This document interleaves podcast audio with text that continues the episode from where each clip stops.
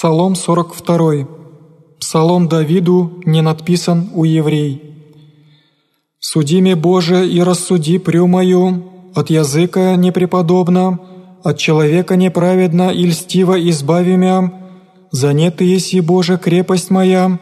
вскую отринул меси и вскую сетуя хожду, внегда оскорбляет враг, после свет Твой и истину Твою, тамя наставистой ведостамя в гору святую Твою,